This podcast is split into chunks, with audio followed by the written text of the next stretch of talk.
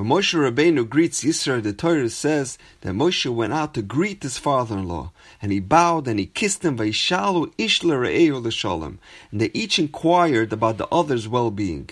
Rashi says, since the pasuk uses ambiguous pronouns, we don't know who bowed to who. We don't know who initiated the greeting.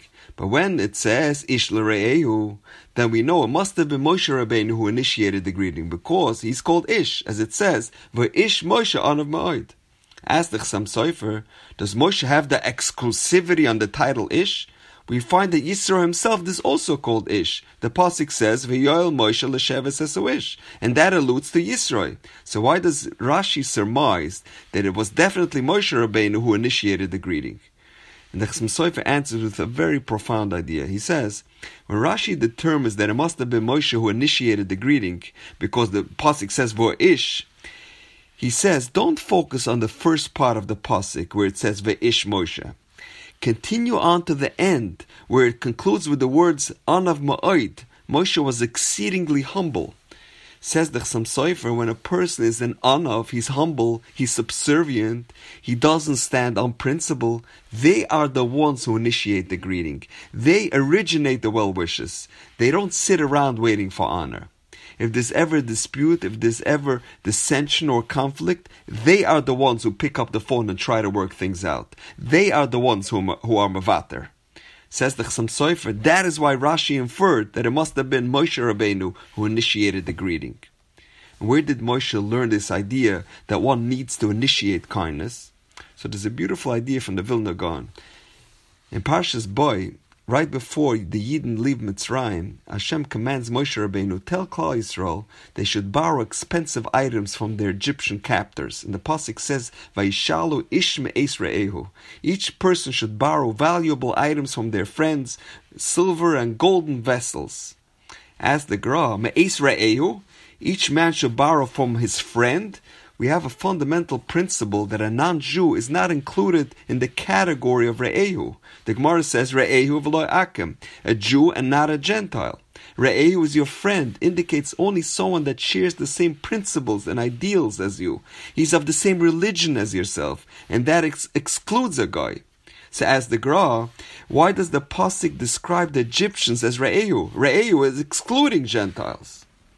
Says the Gaon, when Hashem gave the initial command of Aishalu Ishme Israel, he didn't mean that the Jewish people should immediately start borrowing from Egyptians, because it specifically says Re'eu, and Re'eu excludes Gentiles.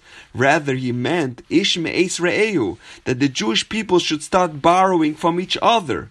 Start by being kind and gracious to your fellow Jew. So Moshe was teaching Yisrael a tremendous principle. If you want to be the beneficiary of kindness and compassion, then you need to first initiate kindness. If you want the other nations of the world to be generous to you, you need to first practice sympathy and generosity amongst each other first. A brilliant interpretation from the Vilna Gaon. There's an incredible story told by the Talmud Rebbe about a very wealthy person who lived in Bnei Barak, who refused to donate any money to tzedakah. A number of tzedakah collectors tried all different types of tactics and methods to get him to donate to various organizations, but to no avail. So they approached the Chazon Ish about this man, and they told him that although they spoke and pleaded with him many times, he still adamantly refuses to donate any money. The Chazon told them to summon a certain w- widow that lived in the neighborhood who had just given birth to come to his home along with her newborn baby and instructed the tzedakah collector to take her baby and place it by the wealthy man's door at a time when they knew he would be leaving his home, and to stand on the side of the house and observe. The tzedakah collector did as he was told by the Chazon Ish, and he watched how the man opened the door and he noticed the baby lying at his doorstep and he picked up the baby, he carefully looked at it, and he then brought the baby into his home. A few weeks later, the people appointed by the Chazon Ish came to the wealthy man's home and they found that the baby was very well cared for. And a few days later, the Chazon Ish told the widow to go to the home of the wealthy man and to retrieve her baby. And from that time on, the wealthy man donated generously to charity. So the Chazon Ish explained Once this wealthy man was forced to give of himself, physically and emotionally, and spend money to care for the baby, this experience had such a positive effect on him that it softened his heart of stone.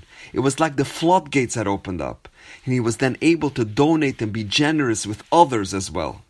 And this is the idea of the Gaon.